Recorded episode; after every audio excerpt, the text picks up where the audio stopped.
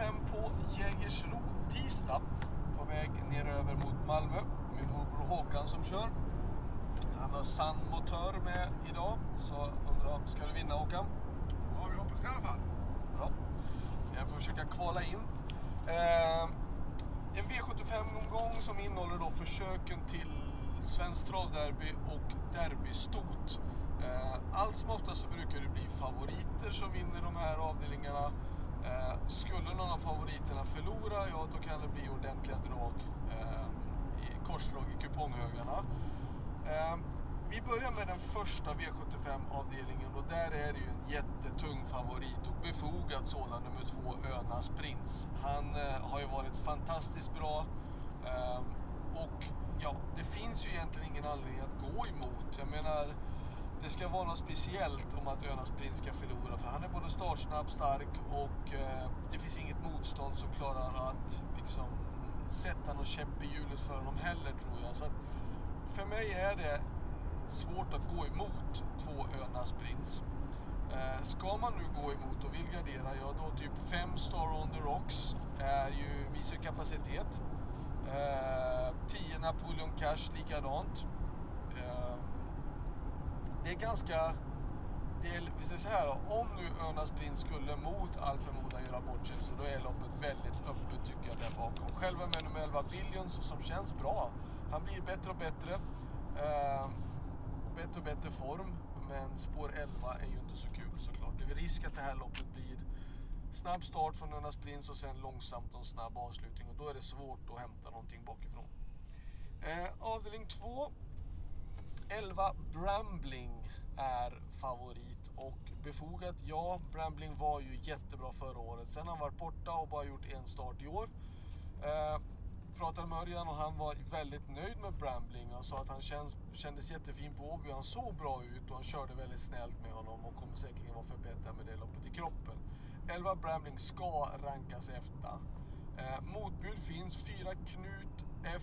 Boko är väl kapabel nog tror jag att kunna göra en bra tid. Eh, sen 9 Hennisiam och 10 Amalensius BB. Bägge två är, är bra hästar, kan springa fort. Eh, jag skulle kunna säga att alla de här tre hästarna är tillräckligt bra hästar för att kunna springa fort. Men 11 Brambling är ju den bästa hästen om han är som han ska. V75 3 har vi med nummer 2 San Motör och han känns bra. Han vann ju sin årsdebut på ett jättebra sätt. Dock en irriterande galopp men han blev lite generad då och galopperade på grund av det. San Motör är en jättebra häst ehm, och vi tror mycket på honom. Eh, värst motståndare ser jag att det ska vara nummer 1 Selected News. Eh, eller kanske nummer 3 Global Beware som har då kommit upp ganska så snabbt i klassen här. Men om Salmotör sköter sig och är som han ska vara och är som han tränar så ska han ju ha bra chans. Så att det är klart att vi tror mycket på honom.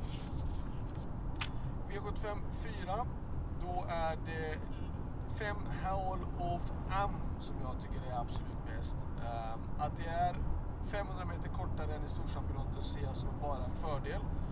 Jag tror att 5 Hall of Am kommer att blåsa till ledningen och sen kommer det att bli svårt att hämta längden på den. Eh, 3 Sayonara, 7 Chablis Rib är de som är värst emot. 1 Pioni, hon känns bra men det är klart att hon springer ju någon sekund fortare än vad hon har gjort allihopa de andra så det blir väl lite tufft. Men kan vi haka på där bakom kanske vi kan utmana de andra platserna. V75 5. Eh, Mr McCann tror jag blåser till ledningen och därifrån kommer han bli svår att slå.